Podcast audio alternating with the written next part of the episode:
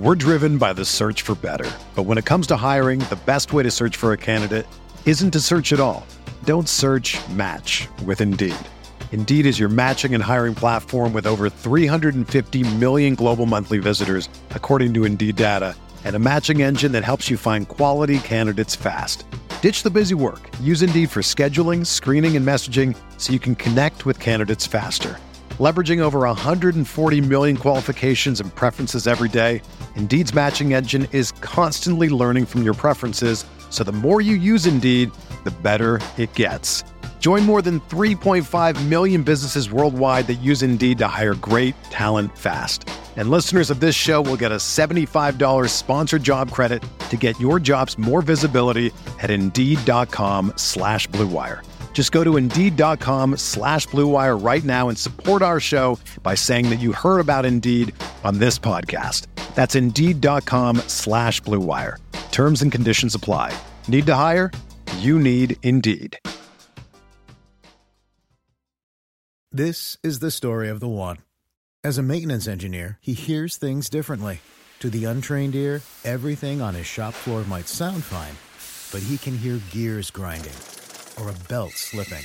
So he steps in to fix the problem at hand before it gets out of hand. And he knows Grainger's got the right product he needs to get the job done, which is music to his ears.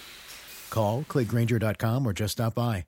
Grainger, for the ones who get it done. Experience. Mayo experience. Mayo experience. Experience. Experience. Welcome to the Pat Mayo Experience, presented by DraftKings 2022 AT&T Pebble Beach Pro Am picks bets one and done. Want to remind everyone to smash the like button for the episode. Sub to Mayo Media Network on the YouTubes and in the comment section. You give me your favorite long shot of the week, hundred to one and beyond, because as we've seen the past six years of this tournament, it's one of the favorites that happened three times, or it's someone just completely off the board. Uh, one hundred to one, two hundred and fifty to one, four hundred to one. We've had three of those winners at this weirdo tournament that sucks over the past six years. But hey, betting can make everything better especially if you don't have to watch the Saturday broadcast of the AT&T Pebble Beach Pro Am where you get to see Alfonso Ribeiro dance and Clint Eastwood's son for some reason and Bill Murray throwing stuff at people. It's great times. Nat, Oh boy, I, am I'm, I'm on one this morning because you know why. Uh, Want to remind everyone as well to please leave a rating and review on Apple Podcasts, leave a rating on Spotify, and subscribe to the Mayo Media newsletter. It's completely free. It's down in the description, and that's where all the final bets are going to be, plus extra research that you can get. You may as well go and sign up. Listeners League available right now, filling up quickly, 2,500 spots. Also down in the description. Hit that. Jeff Feinberg, what is going on before? We jump in to the review. Actually, I guess this is a part of the review. You sent me your Luke List winning ticket, and it was a parlay. You parlayed up Luke List odds. Yeah, I got a little bored on on uh I guess the night before the tournament was catching a little Luke List FOMO and shout out to the Richmond Spiders who people were touting on Twitter. And I'm like, I don't want to bet a college basketball game, but maybe I'll put a college basketball game with a golfer I hadn't, you know, had the balls to bet yet. So yeah, I took Luke List with a little exotic. It made it more fun. Shout out to Luke List, all the longtime Luke List truthers out there. Uh, I'd have been really sad to not have any any part of it, but but I showed you it was quite a fun little uh small nibble, big return. Um, so that's fun. And yeah, on to Pebble Beach. But credit to you, baby. You circled that thing like a shark. After since I hadn't hit a winner since the beginning of the season, so it's been a while for me. So it's not like I'm out of the hole as of yet, even though the Luke List win was really nice.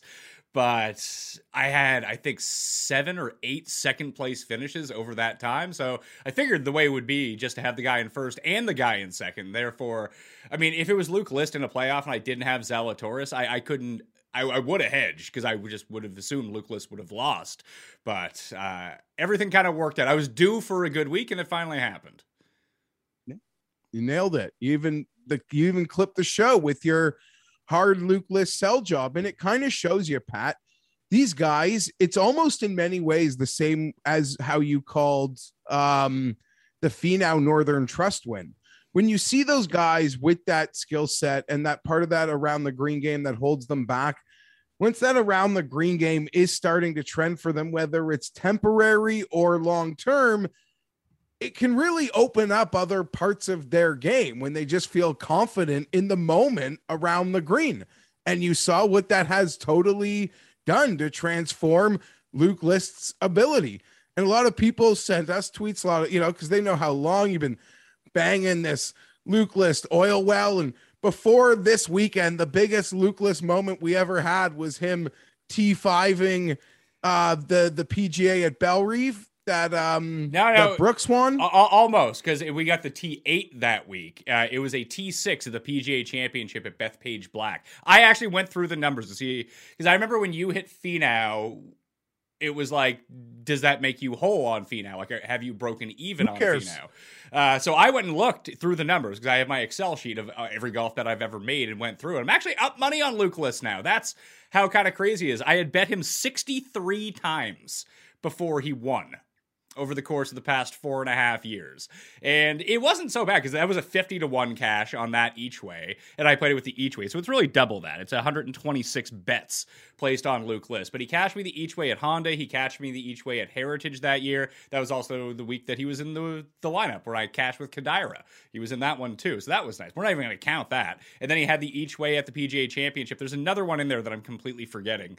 I think it was last year at the John Deere. Now I didn't bet him at the John Deere because his odds were too low.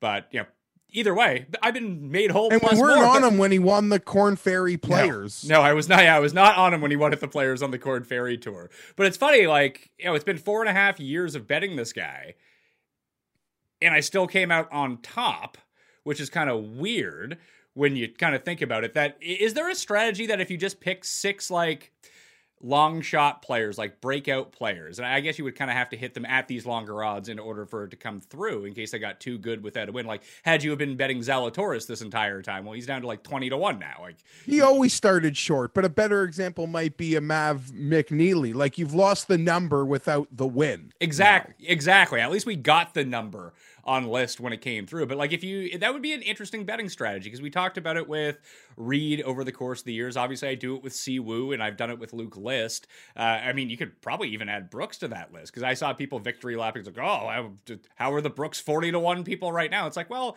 you know, give me thirty nine more times and we'll see how this works out for us. You know what I mean? You can't. Those are the worst people. It's literally like the people, Pat, that made fun of us. Like, you're 125 to 1 Thomas Pieters Masters bet gag fun thing. That's a loser. What are you doing? Thanks. Like, oh, you, you mean I, my 125 to bet, to 1 bet's going to be a winner? I didn't bet Brooks last week, but you bet Brooks Koepka to win a tournament. He misses the cut. It's the same as finishing third place. Like, go away. Like, that's that's really um yeah I, i'm not here for any of that but i am very much a part of team ride your guys. If you believe whether the numbers tell you to believe or you've just convinced yourself with your eyeballs that these guys are capable ride them like got so many messages saying is almost in the same way pat. The people like knew he said luke list his game in so many respects was so good that his chances of winning a big boy pants event like Torrey Pines was in so many ways equal to him winning like a jabroni event where he might have been, you know, 35 to 1 or 30 to 1 and the field would have been so much, you know, smaller. Like when it clicked for Luke List around the green with the putter the same week, you just knew like he's going to win. It doesn't matter who the field would be. And in a you know, maybe it's like a poor man's Finau. I've brought that up, but you know, they're just so prolific in a couple angles, and they, you know, were so close, and Finau so many more big top fives, but you know, sort of that poor man's skill set that list represented. You just sort of knew when that guy hits, you better not be holding your favorite short short price ticket because he's gonna run it. And he putted really well on Thursday. He led the field in strokes game putting, which was a huge outlier. But even on Sunday, when he made his run, it's not like he was putting the lights out by any means. Uh, poor Willie Z, too. Have you ever heard an announced team have like an anxiety attack like Faldo was having every time he tried to make a three foot putt? listen, when you have money on a guy, you don't like having to sweat the three footers. No, know, no, but- like but when it's- you're, but- it's like but- when but- you're a Chargers fan, you still got to watch the extra points. Like it's frustrating. You can't just turn away for a moment and fist pump. But Faldo almost seemed like he had money on Zalatoris the way he was acting. Yeah, they were getting pretty intense and over analyzing the stroke, and even the ones that were going in, they were mocking the the stroke. I don't know. I don't know what to make of it. Willie could definitely feel like he left that out there. Um, I'm not going to say he choked. He he he he choked on the 18th hole twice, but when you shoot even par on the back nine of Torrey Pines South, I don't think that's. Um, I'm not going to quantify that as as a choke, as a choke job. I mean, yeah, I don't know what to say. Luke List, he he he had a chip in, hit that clutch putt on 18, even gave one back on 17 after making that incredible birdie on on 16. It was kind of like a full a full Luke List experience. Add a chip in. We never got those ever.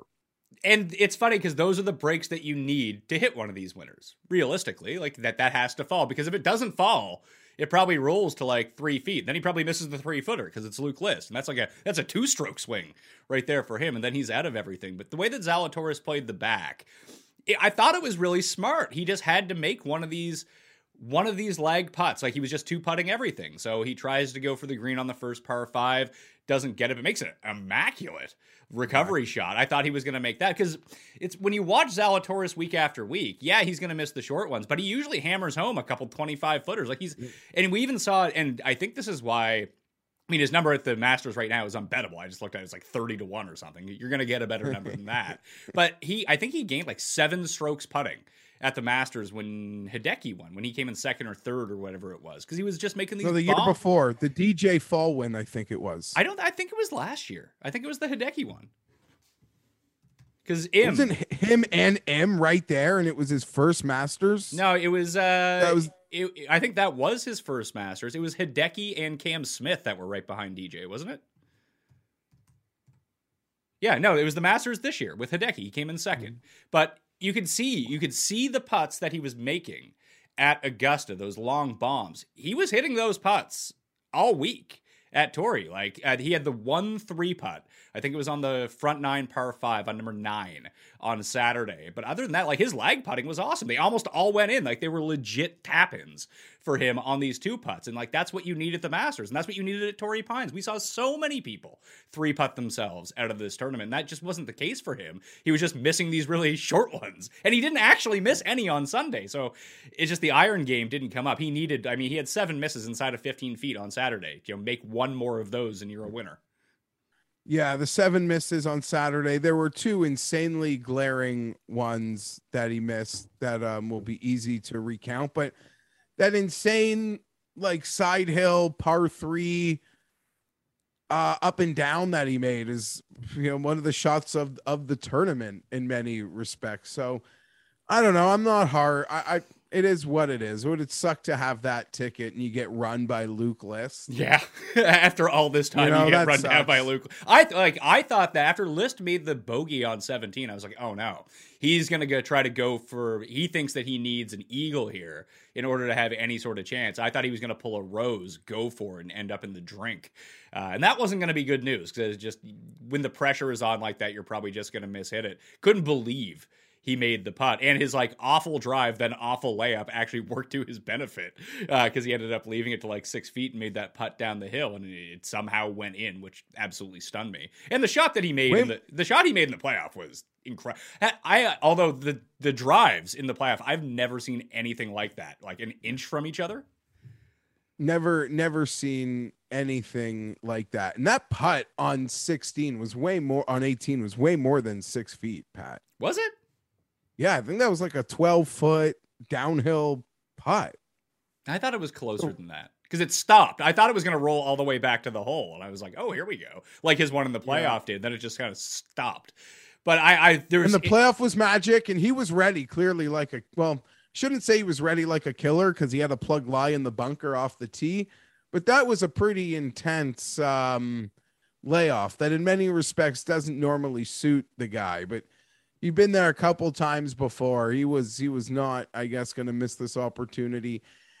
And a lot of like people who weren't involved in the betting aspect of it um, were pretty much like Willie Z will probably be here next week. Luke List, you gotta give it. Like I want to see Luke List win.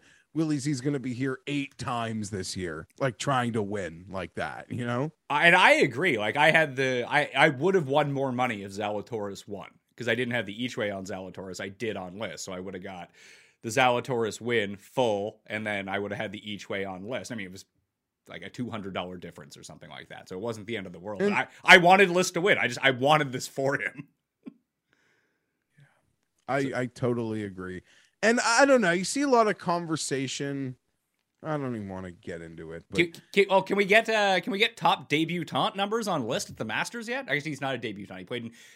Do you know when the last time Luke List played in the Masters was? uh he's not far from there. So I guarantee he's played it a lot and could be if he didn't have this win, well, I guess he needed the win to get in, but he could still be a sneaky play.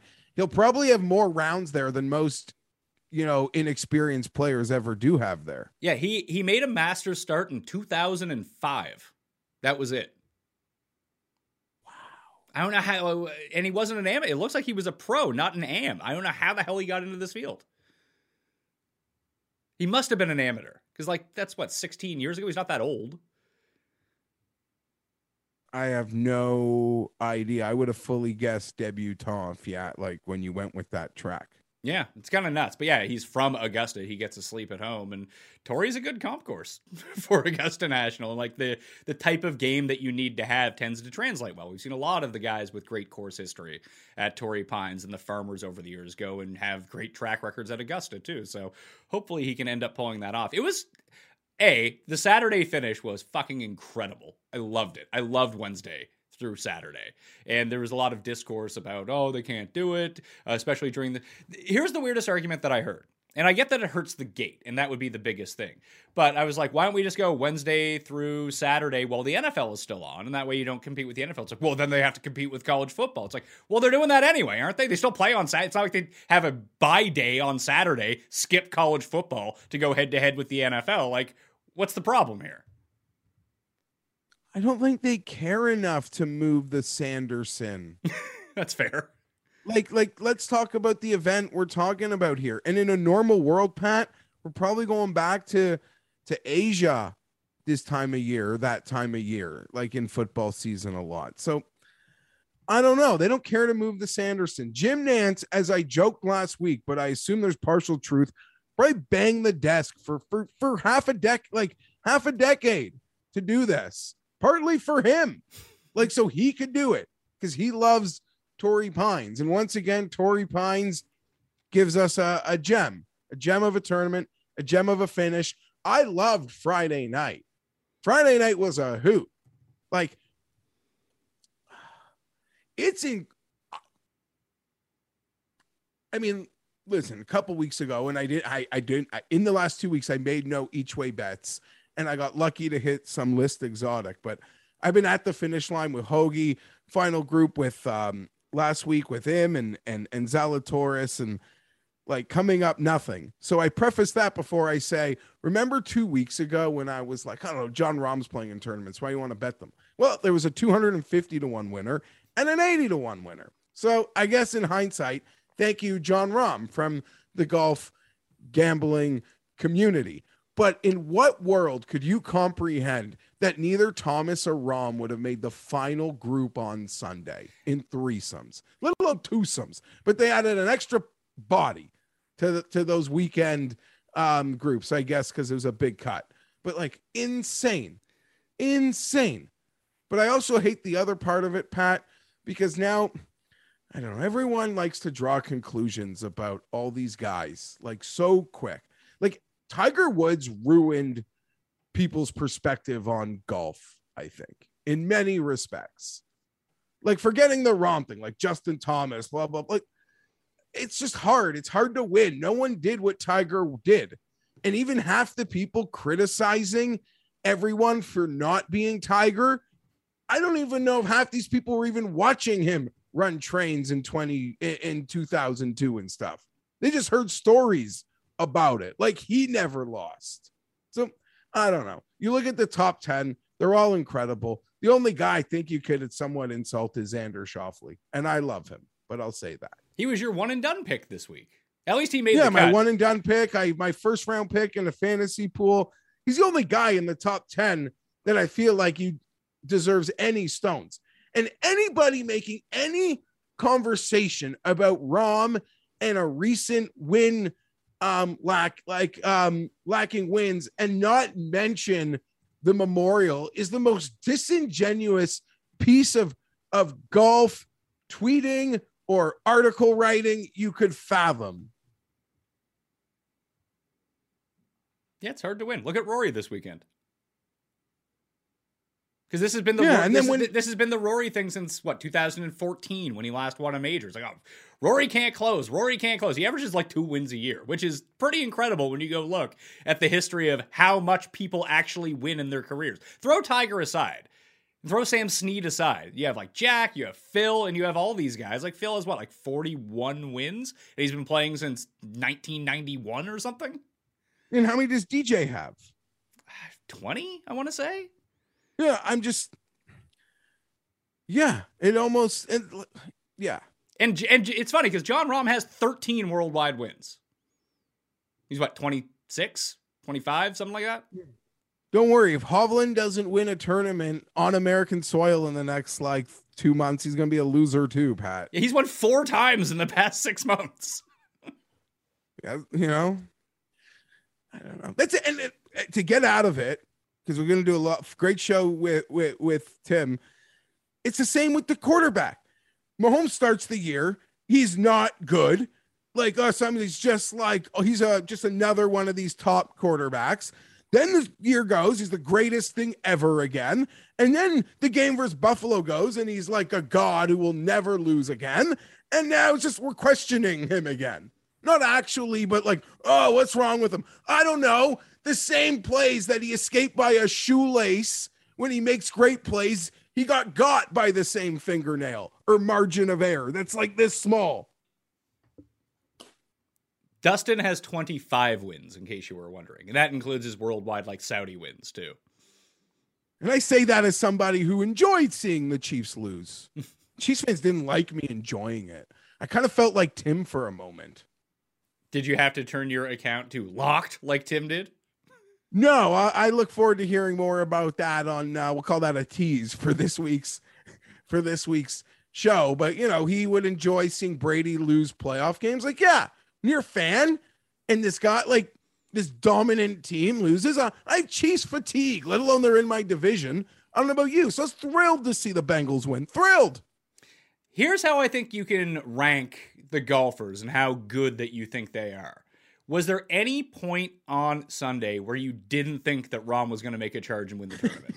Because I was terrified every time he stepped over the ball. And he was off. Like he was so bad on Sunday, yet he was there. If he had, like I said, he basically brought his C minus performance to Sunday, like for him.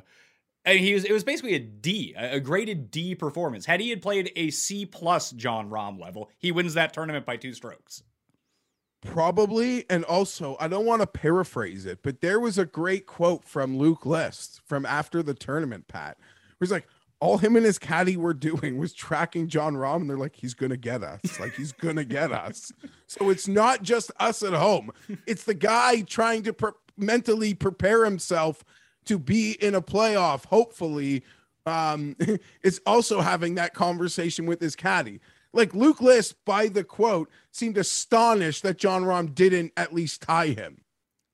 There was a couple guys I I was getting pretty terrified of because like the entire mm-hmm. day was like just a, a- an absolute sweat job. Have lost my mind if Billy Ho Lucksack Oh my God. would have got Oh, there. him and I'd have him, lost no, my shit. Him and fucking Day, man. Oh I would have enjoyed seeing Day no, more. I no, could no, no, no, no. I would not have enjoyed seeing Jason Day because he's the reason that the playoff almost didn't finish. They need to put him on the clock. I'm sorry. He is he's so slow. He's so slow. And then he chips in for it's the iron in for Eagle. I was like, this is it. Jason Day's gonna win. Great. I could have. I mean, you wouldn't have wanted to see Rose win, And I mean, if he had knew that he had just needed a birdie on 18 to get into the playoff, which he couldn't have known at the time, he lays up and tries to hit his 100 yard wedge for birdie, and he's in that playoff. Instead, he dunks it in the water and finishes what T6. But I don't know. I, would I would. I would Like, I I, would have preferred to lose to Rose than Day because then Day is Day is all over the place. Day has 11 feet for par. Oh, of course Day makes it. Day has eight feet for par. Of course Day makes it. They started fucking finally missing them. Yeah, Great. then, I- then I thought he was gonna then I thought he was gonna eagle 18 and. The only thing that I was hoping for was Sungjae was going to make that putt from the back, and I was like, "Oh, I could have three guys in this playoff. That would be Yeah. great." But That's another conversation. He doesn't bogey the first, and probably right there, smooth sailing it. Um, But also, Billy- yeah, Billy I fear Ho, day, man. even though Ugh. I assume all day mm, ten or more foot par putts are going in. So I always he like will never go away. And I was in a good space, and then he eagled. I was annoyed. I don't hate Rose. Like, sorry, I- like I'm living the gimmick, but I like if Rose is healthy. I like all these guys. I like all of them. There's only the only people I literally find myself not rooting for now, Pat, are Brooks and Spieth in majors because they have so many, and I like so many guys. Like I'm a fan of so many players that of calling me a communist, I want to see like them divvied out more. I like betting on guys that don't win the big tournament. So that's really the only place. But I hope Justin Rose is healthy. Hope he has a lovely season. Uh, and I'll still make fun of his corny try hard Soch posts. Well, I hope he has a very good week this week at Pebble Beach as a teaser for the picks that are coming up. Uh, if you want Really, that, eh? if you want that Justin Rose number right now, DraftKings Sportsbook opened it at 20. However, you- there's 28s and 29s out there. If you go look right now, they might still be available uh, if that's something that you want to partake in. Either way, it's not that I dislike I Jason. don't. It, it, it's not that I dislike Jason Day. There's there are certain guys that when they're in contention, and I have guys in contention that I don't want them to beat me. And Day is just he's the worst kind of guy to lose to because he won't play well and he'll still win. Billy Horschel would have been the ultimate kick in the nuts though because he was playing like trash. Yeah. When he got the lead or tied the lead, circling 10 and 11 with his luck sack birdies. Finally, but finally, like his lack of being able to hit the ball well on Sunday resulted in bogeys. But he's a weird, he's a weird character. Like his wins, like the, the WGC win, the Wentworth win. Like I don't know. He's got this knack for for for always kind of just annoying me. That's the thing though. Like if he is around the top of the leaderboard, like he's a guy that you can be scared of if you don't have. Like he can win for sure. He can win. I wasn't. I put it this way. I wasn't super sweating Pat Perez when he made his run. Yeah, no, exactly. That was one I wasn't I wasn't sweating at all. Nonetheless, yeah, great tournament. Felt like we got an extra day on the weekend. It was really weird. It's like a daylight savings time golf when you started it on a Wednesday. It just changed the whole vibe of everything. And I I loved it. I loved it. Niemann made a nice little run too. Too bad he was like garbage on Saturday because he could have been right there. Did saw some 45 to ones in the blood money event. Um Well, on Niemann. Saudi is. I mean, I don't even know how to cap that with so many guys going over from here and playing in Saudi Arabia. But man, this this tournament is stuck. If we just take a break and talk about Saudi for a second, Dustin, Hatton, Xander, Sergio, Cam Smith, Bryson, Pieters, Casey, Fleetwood, Finau, Lowry, Leishman, Ancer. Sam Horsfield is thirty-five to one. Kevin Na. How many Ne- guys are under 20? It's it's insane. One, it's like two, it's a three, four, major. five, six, seven, eight, eight guys under twenty in Fleetwood. I can't Fleet- bet this thing. Fleetwood and Finau are both 20. Like Finau is probably the bet, honestly, if he's 20 to 1 in this field. Maybe I don't. I don't know. I saw Niemann at 45. That kind of caught my eye, but I was amazed. It's literally like a major board where they're like, if you really want to bet this, you got to bet these guys. They're all under 20 to 1. You could I go. mean, are they assuming there's only 15 guys who can win? Is I that why they're I don't know, because like Niemann, I'm looking at it now. Niemann's 40, Kokrak's 45, and Wolff is 60. Like, I mean, just play those three guys. Phil is 125 to 1. they're growing the game, baby. Growing the game. Uh, You know, it is what it is. I what am I gonna say? I didn't like some comments Shane Lowry made, but I'm not gonna be like uh whatever. It is Oh, what it is. My guy Tanihara's in the field.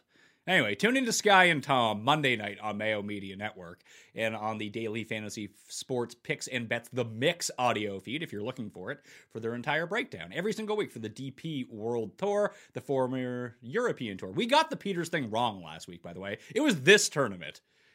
Last whatever. weekend is I don't one- mind him. I, I, I- stand by. He's I gonna go I off at eighty agree. to one. Yeah, I, I agree with you. And again, it goes back to like, who cares if you got line value?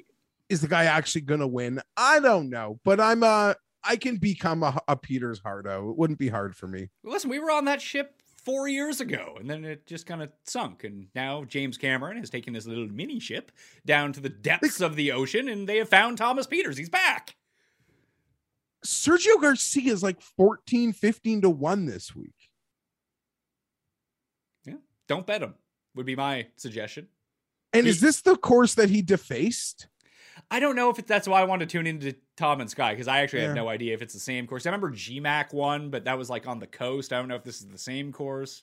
I remember Dust, and- Dustin won this either last Yeah. year or two years ago, and he And Bryson, and he legit couldn't make a putt, yet he still won. yeah. And may, why do I feel like Bright? I don't know. But I remember Sergio like defaced the course and then had to show up the next year and not take an appearance fee. Or, or it was going to be real trouble for him. Yeah. Real trouble. Grow the game. This is what they call sport washing, Pat, I believe, on the um the news networks. Ah, okay. Interesting. Yeah. Back to Torrey for one second. Um, were you mad that the the people Torrey Pines is a bad course? Like those people? Those people are weird, man. Golf architecture snobs. Like um, I'm not here for that. I Uh, don't like it. I don't I don't like it. I find it really bizarre that anyone would care that much. Uh, maybe we're just looking at the game at two different ways. Like I, I really don't care. The only thing that I care about, and the reason that I hate the tournament that we're just about to talk about, is because the broadcast sucks. Like I'll watch Valero with a shitty course and a shitty field. I'll watch TPC Bunny Ranch for the Byron Nelson. Like that doesn't bother me with all the biggest losers on tour there. I'm gonna watch. I'm gonna enjoy. I don't care how good the course is. I just want to see some competition. I want to see some golf shots. And I feel like Torrey delivers every single time with a leaderboard that I want to see, an interesting finish. I mean, isn't that it's a made for TV product? If you want to go play it, just don't go play it. Who cares? yeah, and I guess the detractors will be like, well, the strong field and a close tournament has nothing to do with the quality of the course. But I don't know. The complaint is that it's boring and a lot of the holes are are hard. They're not hard, but similarly hard. I'm like, okay, whatever. That doesn't that doesn't seem to bother me. I'm sure if you had the land and could design it today, you could design it better. What I- do you want? I, I'm not going to pretend like I know anything about golf architecture. I don't. Yeah, me neither. Me neither. I don't either. And like you said, maybe we're we're seeing it from two different valleys, but or, or perspectives, but just what that course has given us as people in and around our age, what Tiger did there, the Tiger moments there, like it, it just holds it holds a place. Let alone the fact that obviously, um, it's you know one of the nicest places in America, La Jolla. So just works perfectly. I don't I don't seem to care. I get bothered when people insult it though, but you know, I guess I bother easily. Our next partner has a product I use literally every day. I started taking athletic greens because I wanted something a bit more nutritious and filling in the morning rather than pounding my body full of carbs and feeling logy the entire day. But that's not been a problem. So I started taking athletic greens. I have more energy. Uh, I'm feeling full throughout the course of the day, not going back and snacking, and just my energy level is so much higher. I'm getting my probiotics. I'm going to the can a ton. It's great. Feel great. Whole food source superfoods are included 75 high quality vitamins and adaptogens to help start my day right. It's been fantastic. I've been feeling a lot better throughout the course of the day.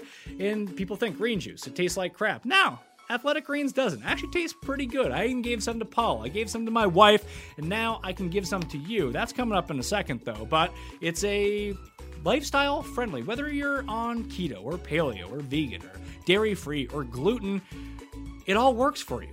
Like you can take it no matter what diet that you're doing or what your health restrictions are, you can take take the athletic greens. Tons of people are taking some kind of multivitamins, and it's important to choose which of the high quality ingredients your body is actually going to absorb. But with AG1 athletic greens, you get them all in one. You don't have to have like 8,000 pills laying around in a schedule for them. Just take athletic greens. You'll be good. And it costs you less than $3 a day. You're investing in your health, and it's cheaper than your cold brew habit. And the founder of Athletic Greens, he founded it when he was experiencing a ton of gut health issues and ended up on a complicated supplement routine to cut to recover. It cost him $100 per day. This doesn't. $3 per day is all that it's going to take. Right now, to make it easy, Athletic Greens is going to give you a free one year supply of immune supporting vitamin D and five free travel packs with your first purchase. All you got to do is visit athleticgreens.com slash mayo. Again, that's athleticgreens.com slash mayo to take ownership over your health and pick up the ultimate daily nutritional insurance. Let's do it. Let's move on to the AT&T Pebble Beach Pro-Am after last year, we went to a uh, two course event. Monterey got dropped from the schedule. There was no pro am because of COVID protocols. Not anymore. We're back. Pebble Beach, Monterey Peninsula, and Spyglass Hill, the three course rotation like we saw at the American Express. All the courses are pretty easy unless it's super windy, and then Pebble Beach becomes uh, kind of difficult. But Monterey is super easy, but it's a par 71 now as it was two years ago, the last time that we saw it. Each of the players will play the courses each of the first three days. There'll be a cut of top 60 in ties after the 54 holes, so after three rounds, and the final round is going to be at Pebble Beach. There are cameras at Pebble Beach. There is Shot Tracker at Pebble Beach. The other two, not so much, thus making it a great time. And then, Jeff, we get Saturday. Saturday, Pebble Beach TV broadcast on CBS is the single worst television program you will watch this year. And it's funny because it was so good last year once they got rid of the pro am. Like, this was an incredibly watchable tournament on the weekend a year ago, a 54 or a 36 hole cut, both rounds at Pebble Beach. Like, we tune in to watch Pebble Beach, obviously. But, ah, man, you want to know who the favorites are in the field this week? We got Bill Murray, Huey Lewis, actor Michael Pena, Kira K. Dixon, who is a Golf Channel reporter and former Miss America, Clint Eastwood's son, Larry Fitzgerald, presumably playing with Kevin Streelman again, Josh Allen, Mookie Betts. They're all here, Jeff. Yeah, uh, I'm sure. I wonder if they're still gonna trot trot out the corpse of of Clint, Clint? Eastwood. Oh yeah, Clint will be there. Clint's still making movies. Like all due he respect, just he just Clint, he just starred in a movie. He's definitely going to be on the broadcast, Oh, talking at the same pace that tilting. Jason You're Day tilting plays. something. You're tilting something, and he's in this. I don't know. It's just a. It's a it's a decrepit scene. I can't imagine like two years COVID being locked indoor treated Clint very well. But yeah, you get your your standard Larry the Cable Guy. It's a it is what it is. I don't know what to make of it. Oh no! I anymore. wait till uh, Jake Owen breaks out the acoustic guitar in the booth, and they're talking to him, breaking down his swing in slow motion. While we have money on guys being like, "Can we just fucking see these guys hit a shot?" No, no, we can't have that. We need a ballad to break. Is me. Romo playing? Uh, I don't think so. No, Should be playing with his boy Zalatoris. Steve Young is playing. Macklemore is playing, who cussed once said is a top five rapper of all time. Yeah, I don't know. It, it is what it is. It's a it's it is a horrible broadcast. Yeah, it's not great. Anyway, let's talk about the actual favorites of this tournament. I had mentioned off the top that we've had three of the past six years, three of the winners have come from 25 to 1 and below Phil, Berger, and Spieth, and then three winners from 100 to 1 and beyond. Nick Taylor, 125 to 1, Vaughn Taylor, 250 to 1, and our guy, TPJ, Ted Potter Jr., 400 to 600 to 1, whatever he was. I do think there is an interesting betting opportunity because all of the good players will obviously be playing Pebble on Saturday just because the TV broadcast, all these favorites that you see on the screen Cantlay, Berger, Spieth, Zalatoris, Rose, Day, Seamus Power, Cameron Tringale, Matt McNealy, and Matthew Fitzpatrick. Those are the 10 guys below 30 to 1 right now at DraftKings Sportsbook. Uh, and they'll all most likely seven of those ten will be playing in the rotation that has them at on the TV broadcast on Saturday. And with no shot tracker or anyone paying whatever attention to Monterey and Spyglass, the year that I hit TPJ in game, he was actually in the lead and I bet him 125 to 1. Like the books aren't really paying attention to the other courses because there's not real time scoring like to the second scoring from over there. And it's usually all the crappy players that are over there. But you can find some good value because books are slow to react to Spyglass and Monterey on Saturday. Yeah, I think a lot of people who follow that uh, already saw that at the American Express a couple weeks ago. Yes, absolutely. Yeah, the guys that were playing like They were hanging and insane Lee Hodges numbers out there for a while on the third day of play. He was out of sight, out of mind with uh, uh Ba- Barjon. Baljean, Tim's guy, Baljean. Tim's uh, Tim is uh, talking about adding Aaron Rai to the circle of trust now because he wears two gloves. Poor guy. Tim Oh. and his two gloves. He always he always was a proponent of that. Well, he he asked me, "Well, Tim wears Tim only wears two gloves golfing when it's cold out to keep his hands warm." So he was asking me why it was so cold in San Diego because this guy was wearing two gloves. I guess it's a fair question because pros shouldn't be wearing two gloves. I think it's whatever. Phil, you, but it's that's whatever, a Phil thing. Two gloves when it's cold out. or rainy, yeah, to, to get the grip. But like, I don't know, Aaron Rai's always played with two gloves. It's like his. I mean, they they kept beating down on his iron covers. Like, who who actually cares about this stuff? No, golfers care. Why? Why I do golfers care? Why do golfers care about this? I am this? not, Pat. Listen, I'm just telling you there are single digit or professional golfers that roll their eye every time they see him. I guarantee it. I don't, I'm not in that headspace of that, but I guarantee you it is a grossly frowned upon thing. Like imagine the iron covers with those golf bags that have the individual club holes. Um, I'm not saying he has that golf bag. I'm just saying it would fit the look. Except when you hear his, you hear like the backstory on the head covers, and you can't not respect it. I guess to an extent. No, I I, I I I like the backstory to it. And listen, when you're in the final group at Torrey Pines, do whatever the fuck you want. And, and don't don't be sweating Garrett McClellan the third, who is a two handicap who frowns upon this. Like fuck that guy.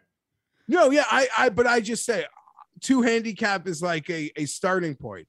I'm telling you, a lot of guys, maybe I would say close to 70% of his touring pros think he's insane to Well, see seeing iron covers. I look, would assume. Look, I don't want to have individual iron covers because that would just take me forever to play the round. You know, putting them And you'd lose on. them. Yeah, I would lose them everywhere. I mean, I lose my driver head cover like every three rounds.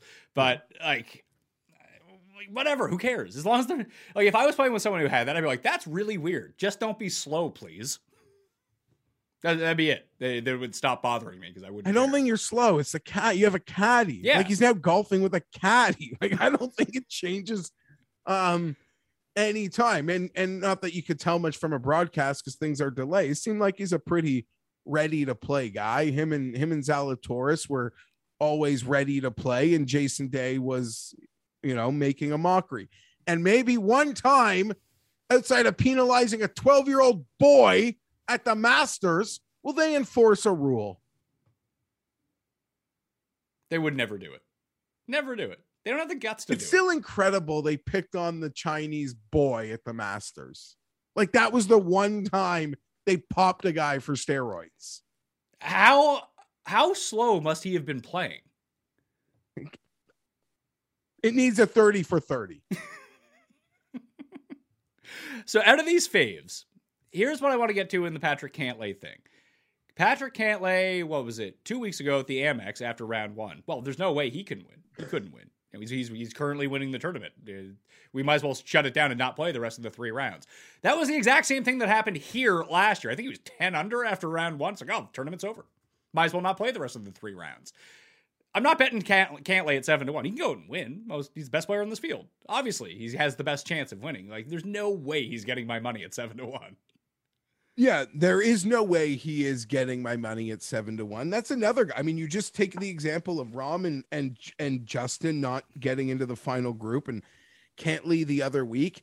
If you have conviction to just believe, like I get sometimes of the mind frame, Pat, that like, how they not going to win? Like, how's Justin and Rahm not going to win?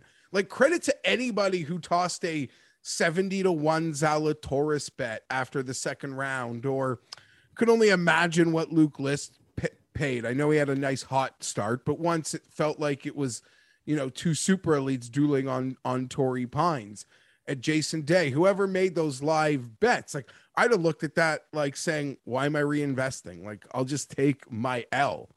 And and you could have said the same at Amex. And then, you know, golf is just freaking crazy.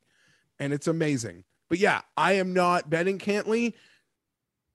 I am worried at some point, like the roulette spin, the guy's just going to clear the board, the dealer. Like we're all going to lose our back end chips because you have 80 to 1, 250 to 1. Numbers have been hitting.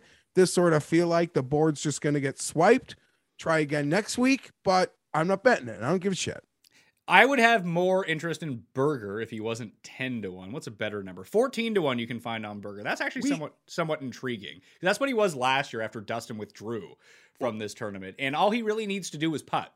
That's really been holding him back. And he putted well last week at the South Course. It was the first time that he had gained strokes on the green since the WGC St. Jude in July last year. Okay, so I guess I was one of the lucky people that you, You- know you got in didn't have a life that day that caught the DJ news like smash the burger. I think it was 22. Uh, we caught it at. He outdueled Mav. You That- know, he's got an ability to like he has shown he likes his courses, right? His other win was at the same course two times. So like I don't know, but I don't want to bet Berger at 14 to 1 or 10 to 1. It does feel considering he opened at Torrey Pines last week at 20, you can make the case that if you could find a 14, it's not horrible. He probably, if you asked me that if I had to make a bet here, it probably would be Berger, but I don't see myself doing it. I, I might be able to talk myself into Berger by the time Wednesday comes around. Check the newsletter to see if I end up betting Daniel Berger. I'm going to wait for the moment. I I mean, at DraftKings Sportsbook, he is 10 to 1 right now. At other spots, he's 14 to 1. I would guess that 10 falls back to 14. Dra- I think DraftKings, uh, because a lot of people who view this show bet on Luke List last week, and a lot of them used DraftKings Sportsbook. I think they may have lost some money. I mean, obviously, they didn't lose money because Rahm didn't win. That's the one thing that people forget about a lot of these tournaments that even when like a popular long shot hits or a popular golfer hits like within our community that's great. We all win. But when you go and look at the actual like betting handle on all these guys last week it was rahm it was justin thomas it was all the guys that you would expect to have a ton of handle on them. It's the same case every week. The f- people just randomly go bet golf and they just bet the biggest favorites on the board. That's what they do. So they don't really ever lose unless like rahm wins the us open kind of thing or someone like tiger wins the masters at 25 to 1 it's like oh god. Like even Phil wasn't really getting that much steam at the PGA Championship. But if you have like a popular golfer at a good number and they win that week, that's when the books get taken on golf uh, by and large. But I could see myself going to Berger at 14. I'm not ruling that out as of yet. Uh, going down the board a little bit more, you have Spieth, Zalatoris, Rose, Day, Power. These numbers at DraftKings Sportsbook are all going to fall because these do not match anywhere else right now on planet Earth. Like Spieth's lowest is 20 everywhere else. Zalatoris 18, I think sticks. Rose is 28 or 29 at most places. Day is in that 2022 range. Power's above 30 elsewhere. Tringale's above 30. McNealy has already fallen since we've started this show from 25 to 28, which I predicted on the research show, by the way, that if he opened at 25, he would immediately slip back to 28 because everyone wanted to bet him at 40 or 35, and they wouldn't get that number. They would not hang that out there. Then you have Fitz, who's making his first start of the year. I already bet Justin Rose at 28 to 1. I think it's a good number for him. I liked what I saw last week from him. And Day is Ander cursed, if people need to know. So don't bet Jason Day. Imagine Day being Ander cursed. What the hell is going to happen? He's going to lose a foot? Something like that?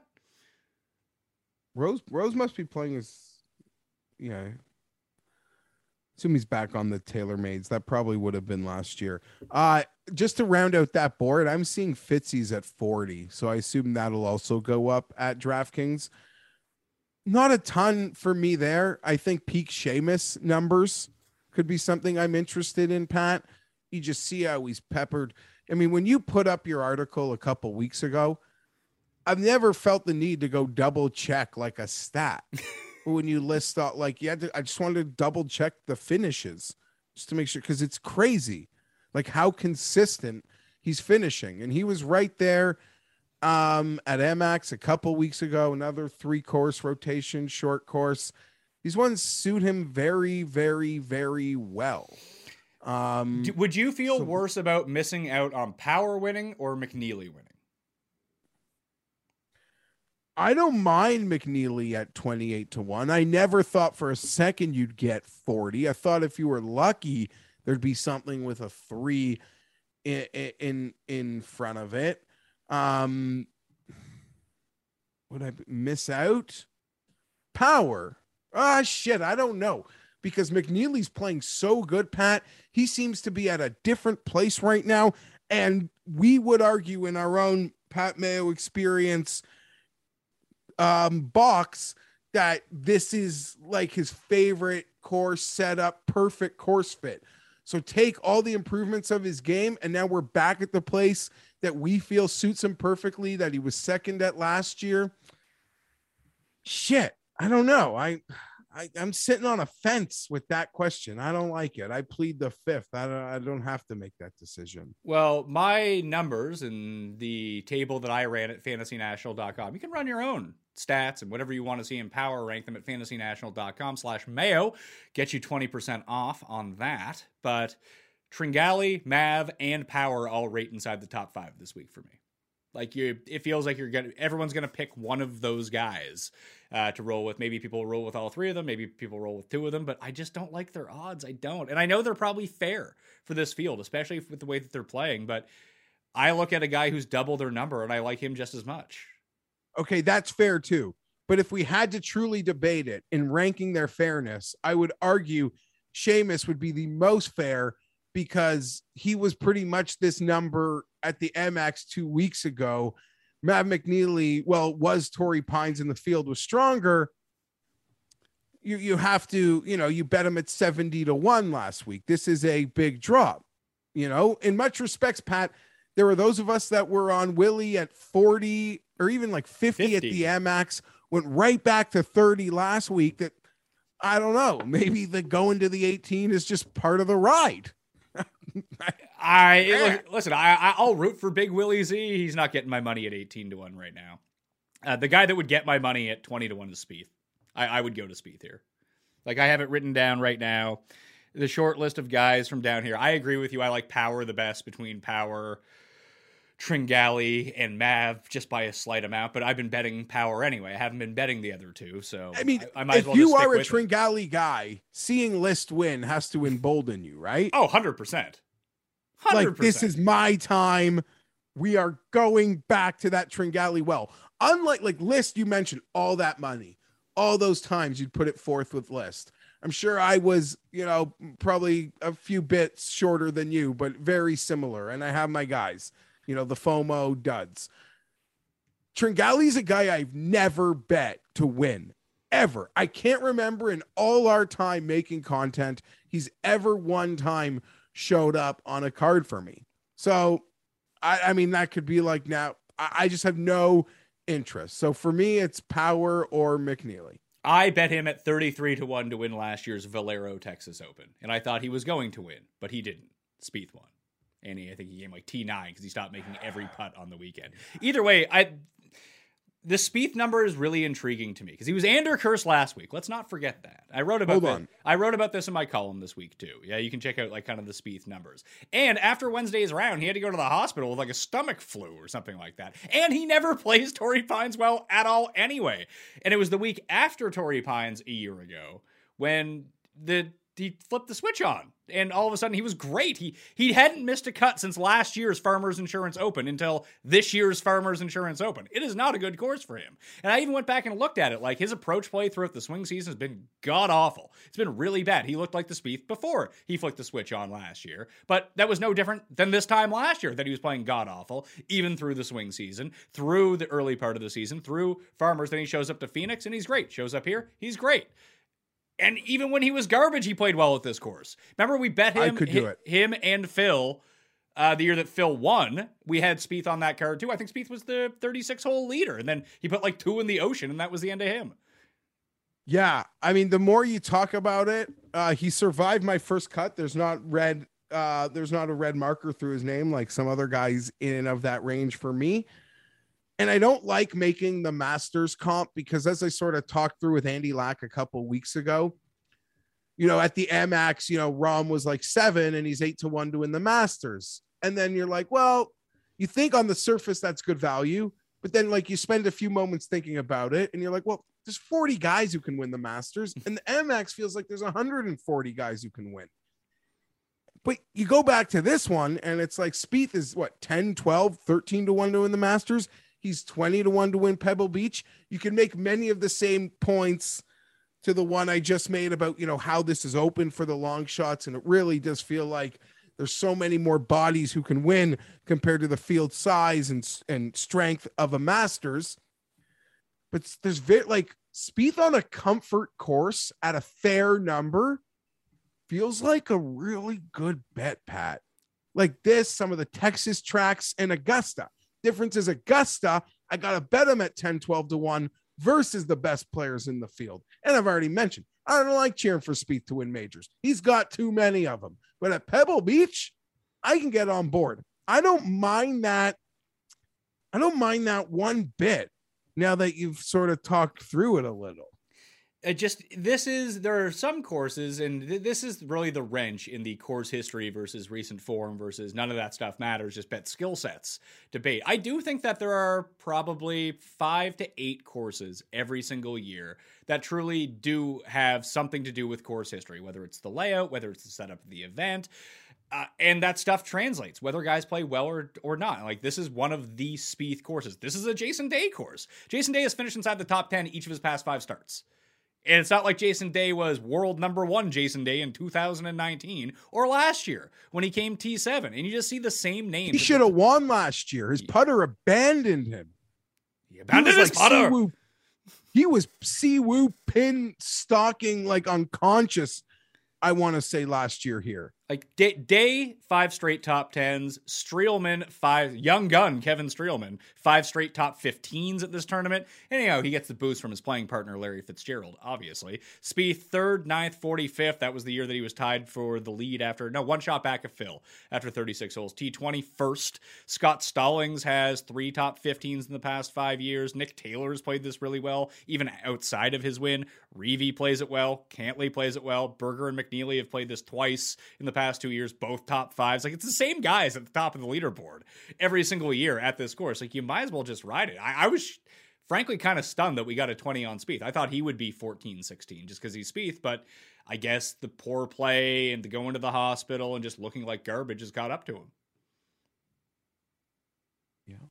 And there's no guarantee that he turns it around or he can miss the cut by all means, and maybe he's just off. But I, that's a, I mean, this is this is gambling, and that's a number I would gamble with, and I actually believe it gets better as the week goes along. Yeah, I, I, don't know. I just Day Day's number is going to the moon because everyone is betting Day this week. Let them. I'll watch it happen. Me too. I, am not on Day. I'd rather take Rose at eight points more. I think they're basically the sort of guy. debating, you know, the merits of the number in the Tringale Power McNealy trifecta. Doing that same game shorter up the board, I do believe that Spieth number at 20 is totally fair. And you can get better than all the power, all the power to you. Let, us look at the better book right now to see what his number is uh, at the. I think they just released their odds. Yeah, they, they they're hanging him at 20 right now too. Uh, they have him and Day both at 20. That's one where they have Rose at 29, Tringale at 29.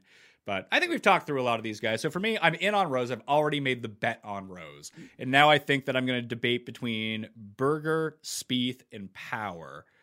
It would like So you're really not feeling the bomb then? Or you're going, you're skipping a whole two tiers probably here? I, I okay. got I got I got one from like this next tier before we start getting into like long shots. Can I just like legit um, long be, shots? You have any thoughts on like there are 40s out there on Matthew Fitzpatrick? Uh, listen, if Fitzpatrick beats me, he beats me. It's never happened to me before, and hopefully it never happens. It's gonna go to Bay Hill and be like 28. Yeah, no, I know. And listen, I'll probably bet him there. Um, it just it's not for me. Yeah, no, I, I don't like betting guys on their startup, but DJ and Niemann played pretty well last week. I mean, winning is hard. I didn't see much of them in the last couple hours, but um, yeah, I don't know. At 40, It's a good number. Like a- Th- th- that's probably the best number on the board for like skill of player because like it sounds so stupid to say this, but it literally feels like well, I didn't bet Brooks last week, but I have those same like I should just fire on Fitzpatrick at 40. It feels like an ultimate course fit for him also. Maybe, but the, again, when we think about course history at this place, where you know most guys have a top ten finish who have won here in the past, that kind of thing. Like he he was 60th in 2020, missed the cut in 2019. Uh, I don't know how the U.S. Open plays into that at all, but he was miscut at the U.S. Open in 2020. That was that was at Pebble. That was the year Woodland won, right? No, that was the Bryson year. Sorry, he was. He actually was pretty good here at Pebble Beach uh, when it was the U.S. Open, the Woodland year. He was T12 at that U.S. Open. Listen, I, I could not talk you out of betting Matthew Fitzpatrick at 40 to 1. I think that's a really good number for him, his skill set, because I don't think that anyone would argue that Power, Tringale, or Mad McNealy are better players than Matthew Fitzpatrick, would they? No, that's sort of the next comment I was going to make. Like, isn't he better than all of those Yes. guys? The answer is yes to that question. And the I'm not saying there's very few players in this field that have any name value, but if he plays well, like to start, his live odds are going to be reflective of a guy that was with that day and Spieth starting point. And the number at DraftKings Sportsbook is the short number because it's 40 everywhere else right now instead of 28. I think it gets bet down. If So I haven't made a bet. I've made a bet at 75 to 1 and 150 to 1. So this range is open to me. 75 to 1. I like maybe Power and and Fitz are the guys, and Spieth are who I'm looking at. I don't know that I, I don't know that I just I like Berger a lot, but I like building cards Yeah, more. for for one Daniel Berger this week, you could have four of, and we'll talk about this next tier of players right now to get into this tier two. You could have one Daniel Berger, or you could have Hoge, Kuchar, Glover, and Kirk for the same price. A lot of players who I don't mind. The type of guys. I mean, I wrote up Kuchar in my column. I did not think that he would be fifty to one or whatever stupid thing is. I was hoping he'd be hundred to one. What is he, Matt Kuchar, sixty to one? Yeah, I'm, I'm not going to take that. Uh, I think that number is way too short for him. Um, I do think he has a legitimate chance of winning. I think there are only certain courses where he can win now, and I think that this is one of them. But uh, I mean, the guys double his number have just as good a shot at winning as Matt Kuchar does. The one for me here, and the number still exists as we are talking right now. Uh, I've seen it as low as 39 to 1, but I have bet it at 55 to 1 with the each way, and that number is still out there right now. And that is Christian Bezuidenhout, 55 to 1. I told you about the five guys that rated out the best in my modeling coming into this. I was Cantlay, Power, Berger, Tringale, and Maverick McNealy were the top five. Right there at number six, Christian Bezuidenhout. I think he's just as good as Tringale and those guys. He's double the price. So a lot of my thoughts this week have been like I bet Bezuidenhout at the Amex, and a lot of guys who I like that week are kind of jumping off the page for me again, and he would be he would be one of them. You just hope he doesn't put one into the ocean, Yeah, that's into that. a rock bed. That's a problem. All these are problems off But the I tee. don't- Get him off the tee and he's fine. He hasn't had that big putting week yet either. Like minus two strokes at the Farmers, plus two strokes at the Amex, plus one at the Sony. Like if he has a chance of winning, he needs to gain five, six strokes on the greens, and he can do that. He just hasn't done it this year. Um, yeah, no, I I totally agree. I bet him at sixty to one at the Amex, and if I think we rank the field, he would probably come in a lot higher than guys uh, shorter than him on the odds board. And that was my one guy from uh, thirty to hundred to one. You can make you can make as much case as you want for Harman or Denny or Kuchar or Mito or Hoge. I like Glover this week. I actually think that Glover is actually a pretty decent play at eighty to one. I might get it on that. Aaron Rai as an as a comeback, he's ninety to one right now. I think that's a pretty good number. Uh, Chuck Hoffman in his first start, I worry about his back. Damon Min Woo Lee is the biggest like discrepancy between world ranking and value right now. He's seventy to one. Like Matt Jones, Ryan Palmer. Although Ryan Palmer hasn't played all that well here. Lanto, I could see. Kisner, I could see. Streelman, I could see. The issue is, do I really want to bet any of these guys? The answer is no. Uh, yeah, you listed all. You sort of ran through a bunch of names that I've kind of been looking at. You, Michael Thompson, sitting there. Russell Knox, a guy that I bet at the um, American Express. Chris Kirk, a guy that he hit one in the water on the par 5 18th last year that cost me a T10 or something. But uh, he plays these sorts of tracks beautifully. I have bet Tom Hoge 75 to 1. That's already come down. So that was the one bet that I made in front of 100 to 1. Just I'm on that Hoagie wagon. Another guy who I bet at the Amex. And I don't know. I'm not saying they're like comp courses at all, but they are short. And I think they suit sort of the same players. And in some weird way, they're both three course rotation proams. So I don't um, mind using it as a jumping off, as a jumping off point for me. There's a guy in this range whose odds I've seen all over the mat, Pat, Pat, who I got to say I was quite impressed with last week. And it's uh, Mito Pereira. And there's a lot of like buzz for him and, you know, the community of the people we tweet with and who would watch the show. And yeah, we saw him play in the swing season and the stats are just incredible and, and unconscious in some in some respects. And i didn't know what to make of it in the sense that okay he's a Korn Ferry player. He won there three times. You could argue that's the second hardest tour in the world at times to win on. He can clearly win anywhere. Guy seems like a winner. Then it's like the swing season success like okay is this guy just great at like resort courses that aren't penal. Like, let me see more. I want to see him on a big boy track. And I saw it. Like, that was the first time I got to see Mito, not like he was on TV or anything, but, you know, statting him up and looking through his rounds at the end of the day and his scoring. And I seem to handle a really big boy track. So, not to say that I'm betting him this week or even thinking about it, but I really like that I saw how well he played at his first like teeth event. So that's just something I wanted to say. Mito is 40 to 1 at DraftKings Sportsbook. He is 66 to 1 at other places. He's 55 to 1 at other places. You're right, he is all over the board. I don't think he's a terrible bet here. I would worry that I do think the course history does play a lot into this week and at least having some experience at Pebble, and he has none. So for the win, I think that's kind of tough. I, I think it's weird stuff like breaks on the greens and things like that that just are really unexpected and you just kind of have to know. And you don't know until you've missed the putt before. It's one of those types of courses with the way that they're set up. And you know this poa gets ravaged over the course of the three days. Well i did say i mean to your course history thing pat there's the um i saw ehrlich tweet out courtesy of our boy uh judd uh uh, Jude, uh, so uh, yeah, so you got you got Ehrlich and Judd, huh? Are these like the doppelgangers of Jude and Ulrich? Yeah, they are.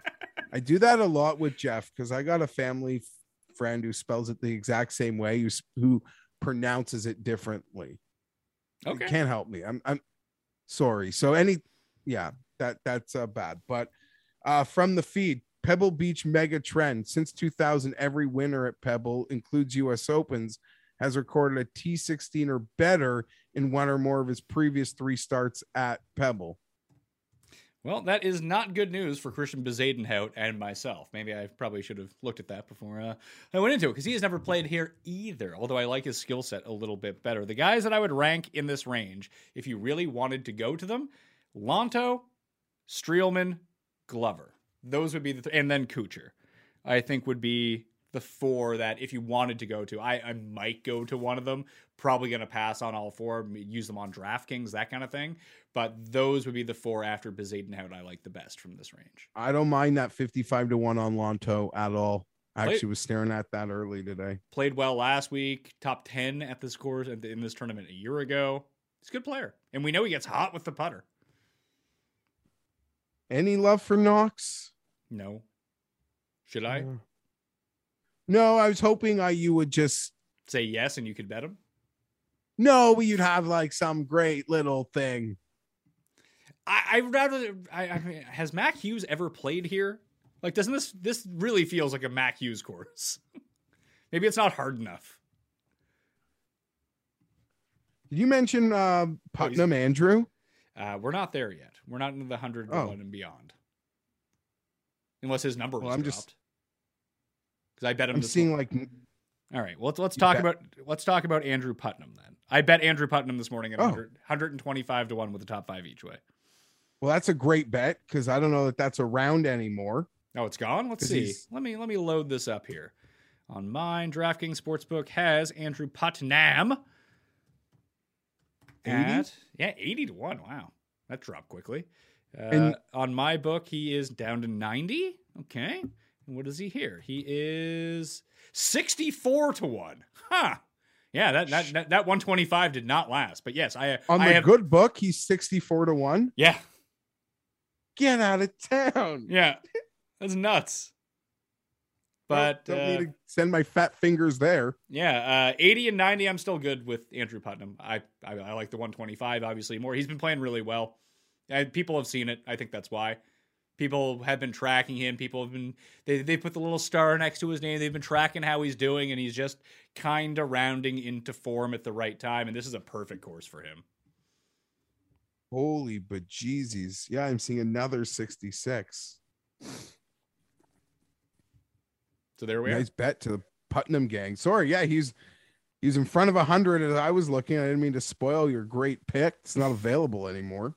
Yeah, that sucks. Sorry, sorry, gang. Should should have put it out on Twitter right away, and maybe people could have capitalized on that. I still I'd still bet him at eighty or ninety though. That's not going to deter me because I missed out on a number that was available for an hour or something. Like, who cares? If you think he can win, bet him.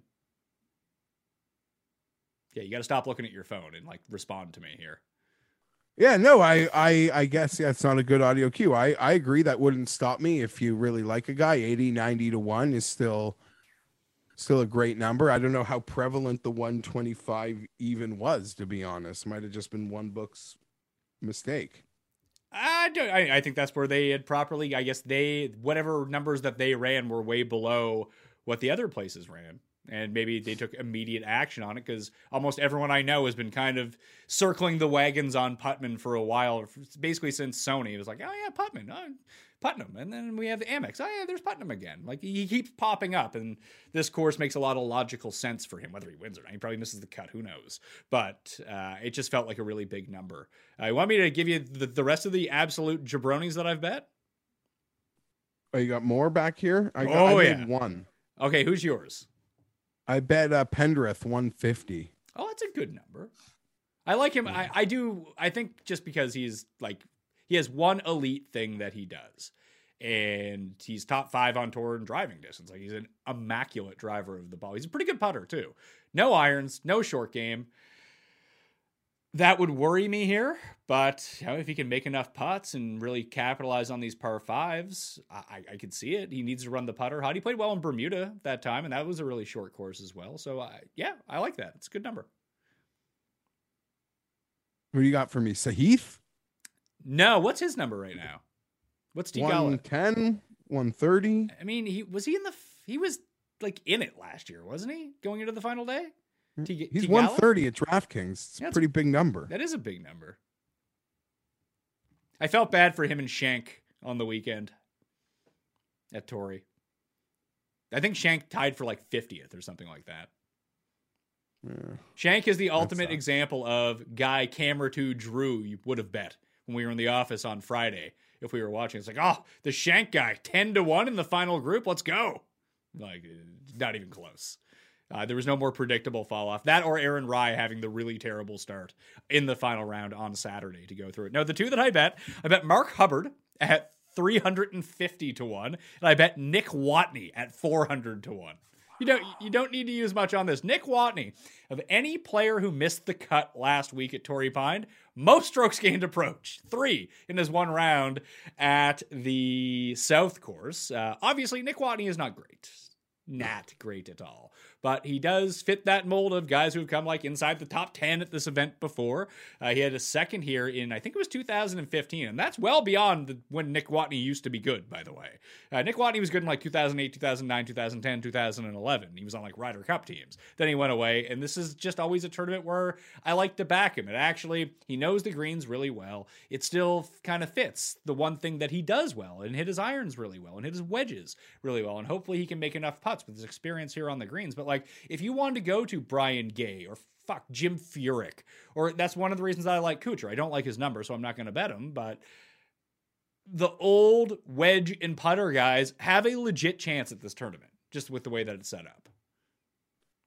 Yeah, I don't doubt that. We we see guys uh pop. I'm not really going to mention any old guys at the moment, although like I like what do you want? You want me to talk Brendon Todd? Todd Father, I, I guess would Eh, he would theoretically play into the type of guy that would do well here, right? Yeah, it's pretty big, 130 to 1. Let me ask, 2 weeks ago, Hayden Buckley was a darling everywhere. Would this correlate for for I mean, I no one's going to be on him this week. He's 200 to 1. I actually don't know what Hayden Buckley does well, tell you the truth. Let's see. Good with his irons. He's a pretty good ball striker, doesn't really putt all that much. Popped at Sony, Sanderson, I guess those courses would be more like I, I have I have no idea what to make of them. Tell you the truth, I have no real opinion on Buck, who enjoys to fuck probably over your bet when he doesn't win. Got more names? Uh, no, no, I don't. Most of the guys I like are sitting are sitting in front are sitting in front of uh, a hundred to one. But that's the part that worries me because that They're like range, Damon at ninety. but, but that range know? never wins at this tournament. I and, see what you're saying. And I listen, that that that, that that is no reason to not bet those guys. Honest to God, if you want to bet them, it's just it's funny that that's not really how it's worked out over the years. Yeah, no, I know what you mean. That that for whatever reason, this you're saying the dead range is the like Kurt Glover, Thompson, Knox. Yeah, basically thirty to hundred to one has not produced a winner here in ages. Because I can go look at it right now. All the past champs no, I don't want to click on the official site. I want the Wikipedia site. Give me the Wikipedia site. Where are we going here? All right. Let's see if I can remember these off the top of my head. Daniel Hauscherberger 20 to 1 or 14 to 1 after DJ withdrew. Nick Taylor 125 to 1. Phil, remember that one because I hit it 28 to 1. TPJ 400 to 1. Spieth was like 7 to 1. Vaughn Taylor was 250 to 1. Snedeker, I believe, was 25 to 1. Jimmy Walker was 17 to 1 or 16 to 1. Snedeker was like 25 to 1 in 2003. Phil Mickelson would have been like 12 to 1 in 2012. DA points was like 300 to 1 the year that he won. Then you had DJ DJ. So you've had favorites and absolute bombs. None of this mid range shit. And I I don't know if that tells us anything because I mean we, we had this argument about the American Express like why do long shots win here so often and why is it like predominantly long shots and not the guys at the top of the board and there's no real answer concretely that you can give because it's such a small sample but you eventually have to pick a lane and go for it, or else you're talking in circles trying to not be wrong about everything. Be wrong. It's fine to be wrong. Well, I'm wrong all the time. Just... Like if I want to fade that area, and listen, I bet Bezuidenhout in there. Like he doesn't fit my course history uh, angle at this, and he doesn't fit my dead range angle for this. I bet him anyway because I think that he can win. That that's me. I'll probably be wrong. Oh, I totally agree with just picking a lane and and ride in that lane, and it's outright golf betting. So you can obviously be, you know, you're prepared to be wrong. But back to the part about why the long shots hit, isn't it just simple that the parts of golf that sort of neutralize the field that make these events feel like it's, you know, only a finite number of guys can win aren't really involved here? Yeah, you have a bunch of weird elements, just like you have at the American Express. You have the three course rotation, you have the Pro Am, you have three easy courses, which one of them can get absolutely wiped out if there's bad weather. So if there's bad weather on Saturday, all the guys at the top of the board are going to be fucked, aren't they? Yeah, and it also just points to you know Jon Rahm walking off an American Express green angry last week, like it's a putting contest. Yeah. Soft Daddy hit him. Uh, other guys that I pointed out here, who were the guys that I found? Uh, Greyson Sigg, I had written down as someone who rated out really well. What are his odds? The Sig man's 125 to 1. Uh, NeSmith, where is he? NeSmith. That's Bryce Garnett. I don't want to bet him. Oh, Watney's odds are already down to 300 to 1. I'm moving the I'm moving markets, Jeff. Moving markets out here. NeSmith's 110 This is an 1. interesting one. The markets are kind of everywhere. They don't know what to do with these events where they just can't put 10 guys under 25 to 1. Hun- Oh no, I, I completely agree. These weaker field tournaments, they don't know what to do right now. That's why I think that like And- the ro- the Rose number I bit on because 28 felt like the best number that I was gonna get all week. But for everyone else besides Day, it feels like it's gonna like you're gonna get a better number at some point, right? Yeah. And everything you just sort of said about, you know, the uneasiness in the market, you sort of spoke about it at the top. That's going to show itself in um in the live betting. It was Lee Hodges who was there, right? Who a few weeks ago it wasn't Chad Ramey. It was Ra- Lee Hodges, yeah. yeah, Ra- and Barjon. Ramey's numbers come out pretty well here. He was 39th last week. Cameron Percy, because I didn't really like overemphasize putting, he kind of popped out, as did Kyle Stanley. They're up there. Lee Biota is still rating out pretty well. Um, I was look- Chez Reavie? yeah, yeah. Reavie's Reavie's tenth in the numbers the past fifty rounds. Of course he is. Chez Reavie, he's always up there. Oh, Austin Eckroat was one that was up there. Big number. I was staring at it, but Two hundred and seventy-five to one. I'm just gonna make a little mental note about that. Maybe I'll get back to that number. I mean, these like between Watney and Hubbard and Eckroat, like those are better top twenty bets. To be perfectly honest with you, I just you know I got a bit of extra money in the account, Jeff. I want to throw some away. Well, I want to give some back. Do we go back to our guy revenge game for nasty Nate Lashley?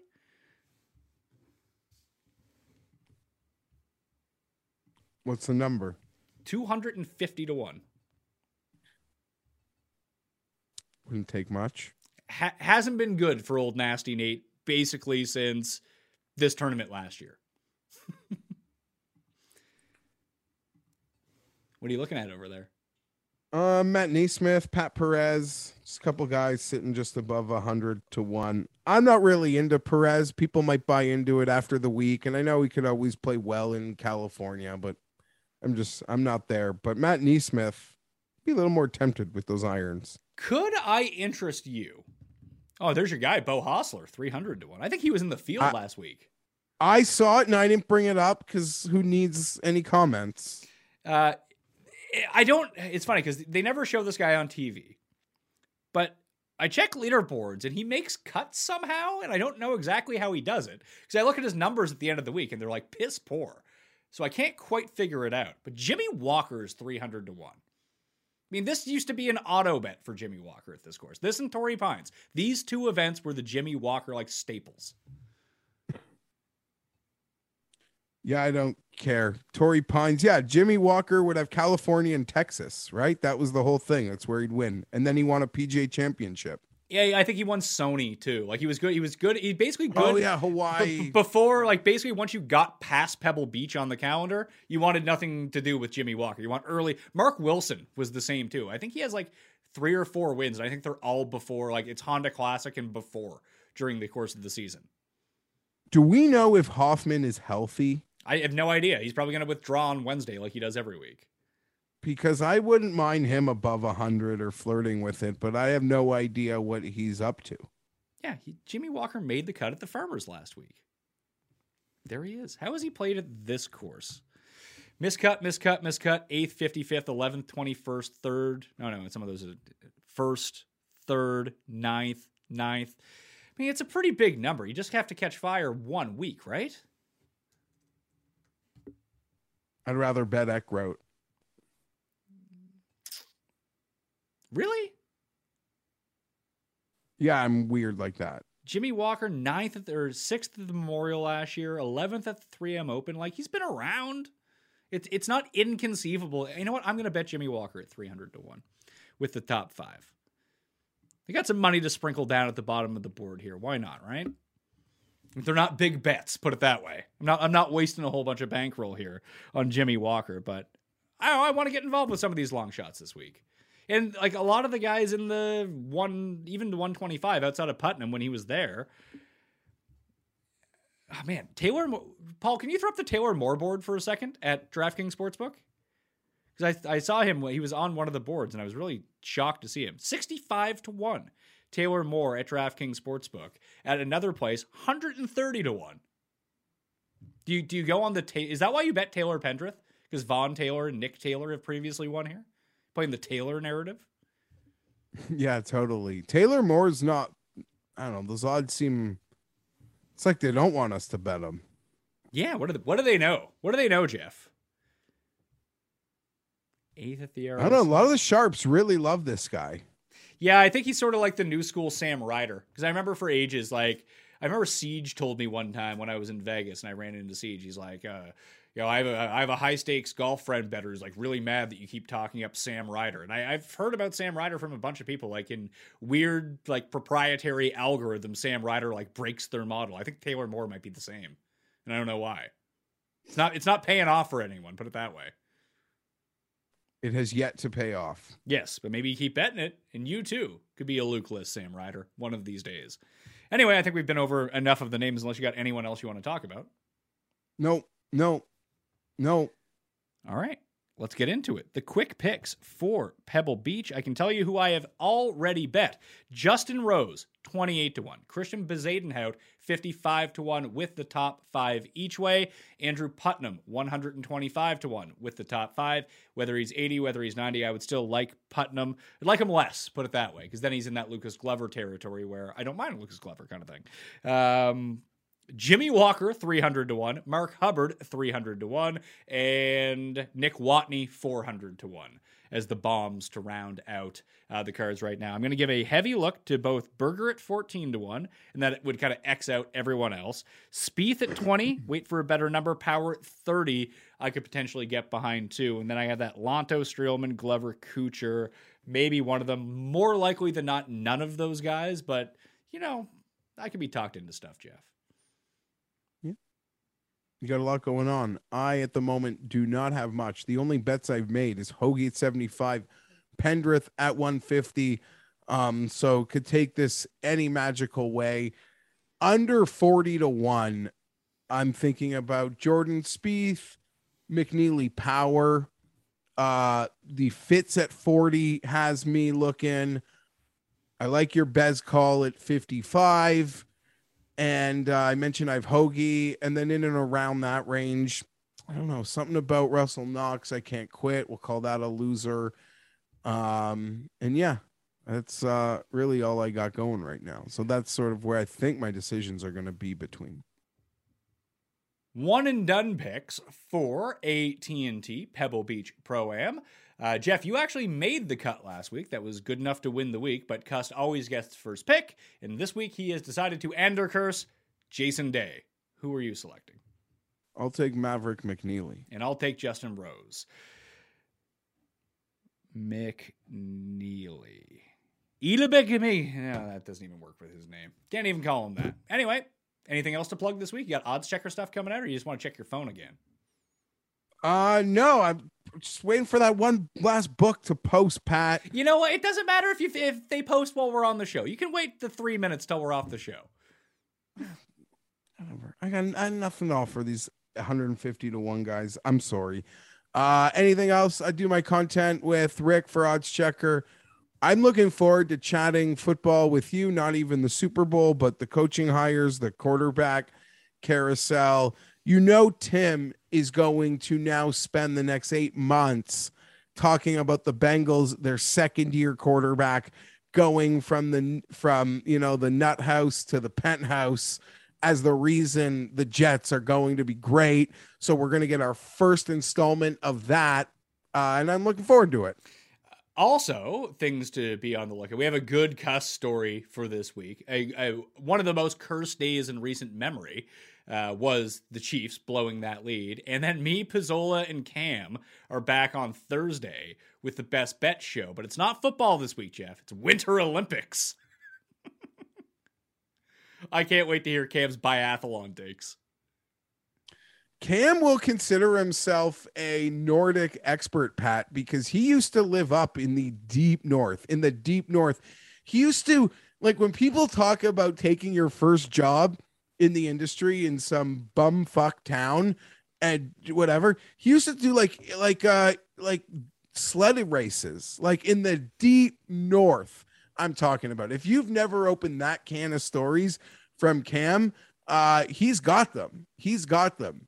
So, yeah, I'm sure he considers himself a Nordic expert. Yeah, he had to. He lived in the Northwest Territories in Canada, where legit no one lives. Uh, Yeah, it's too like close. to the, he, he may have, or yeah, well, he may have like covered the Iditarod or something like that. yeah, that's what it is. That's what it is. Yeah, So shit we'll- like that. Well, okay. I like. I mean, I much prefer the Winter Olympics to the Summer Olympics because they actually have sports that I like in them outside of the hundred meter dash. There's only so many times I can see people like swim 50 meters at a time, but uh, there's some really good ones in the Winter Olympics, like downhill ski or not downhill skiing. Yeah, the ski jump. I really enjoy. Like the opening night. Uh, opening night, like the first two days of the Winter Olympics, has aerials, which I do think is the single best Olympic sport there is. It's so much fun to watch. Moguls. Well, moguls, but the one where they have to do the jumps too, like the flips. Yeah, yeah. There's some bangers. And now they have like the ski cross stuff, so that's that's pretty cool.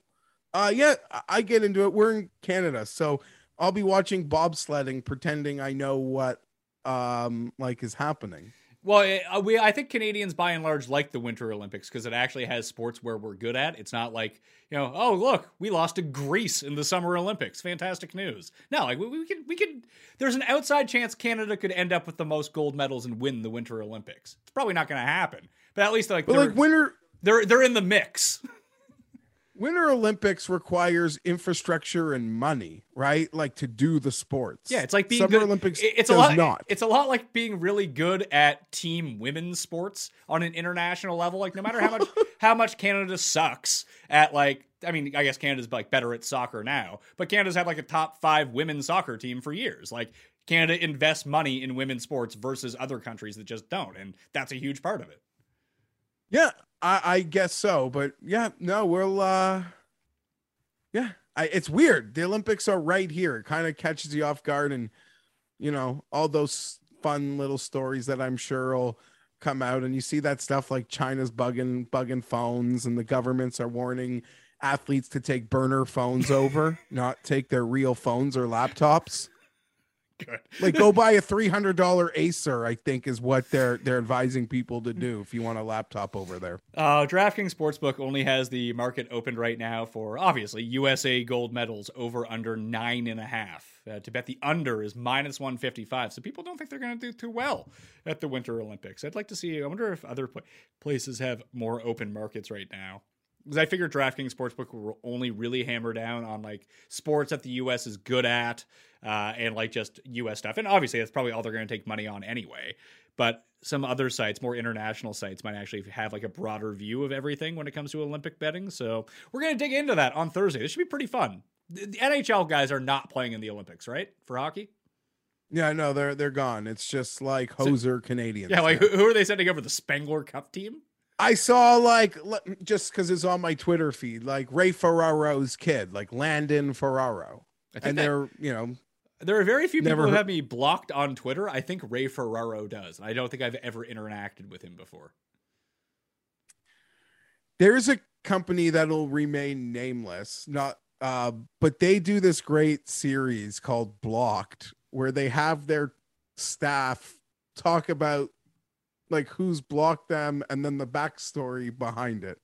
I've enjoyed that. Oh, I'll- I will go look that up. I didn't know that was a thing. Yeah, I'll uh, we'll have some Olympic odds on Thursday. Me, you, and Tim. Me, you, and Tim on Wednesday, talking about new coaches. Um, you know, and we'll do the big Super Bowl stuff next week, obviously. But there's still stuff to talk about.